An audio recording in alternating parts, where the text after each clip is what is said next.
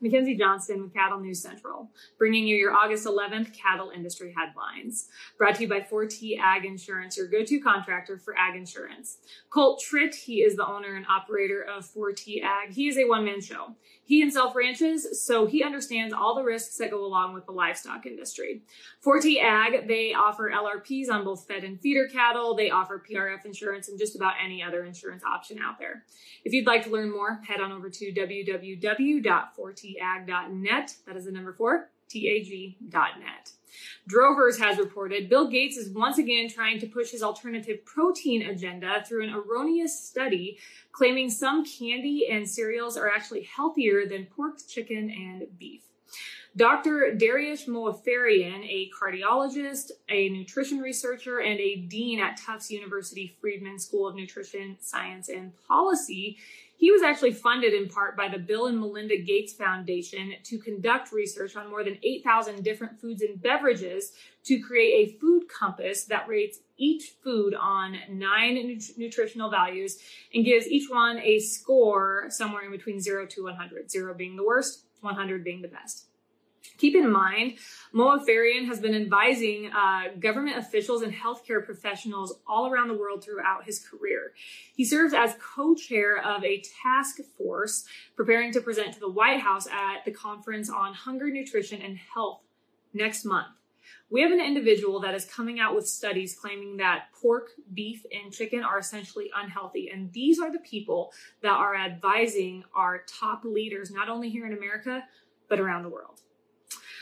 So the study uh, came out with this long list of all these foods. I'm just going to give you a snapshot of a few foods. It will make your jaw drop. Uh, in order from best to worst, again, zero is the worst, 100, the 100 is the best.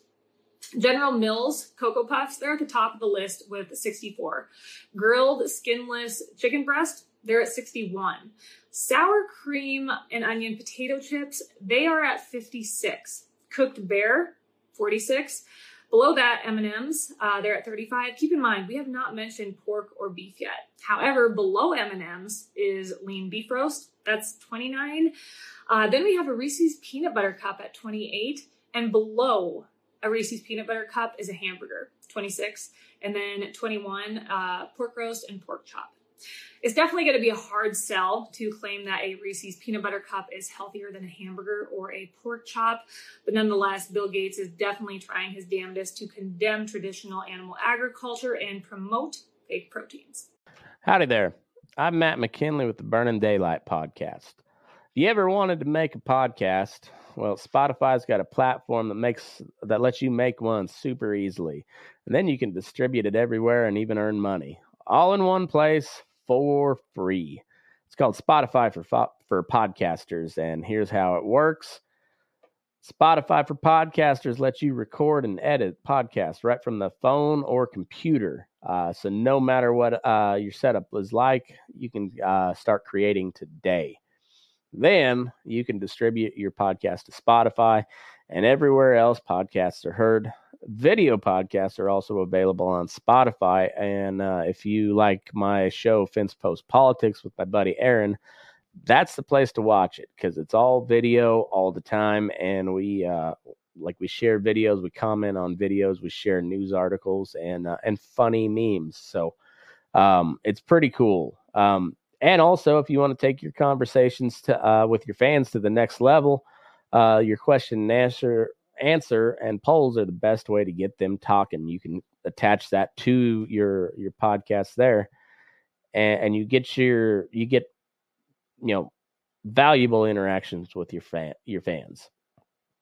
And uh, with Spotify for podcasters, you can earn money in a variety of ways, including ads and podcast subscriptions. And best of all, it's totally free with no catch, and that's uh, that that is true. Um, supposed to do a testimonial here. Um, but anyways, this is the the podcast I use or the podcast uh, host that I use. I like Spotify. They're uh, they're very good on just letting you do your thing uh, with uh, with no catch to it. Uh, there's a good reason why Joe Rogan hosts podcast on Spotify, and, and this is uh, this is a great way to get started if you if you've ever thought about starting a podcast. This is where I would send anybody to go. Um,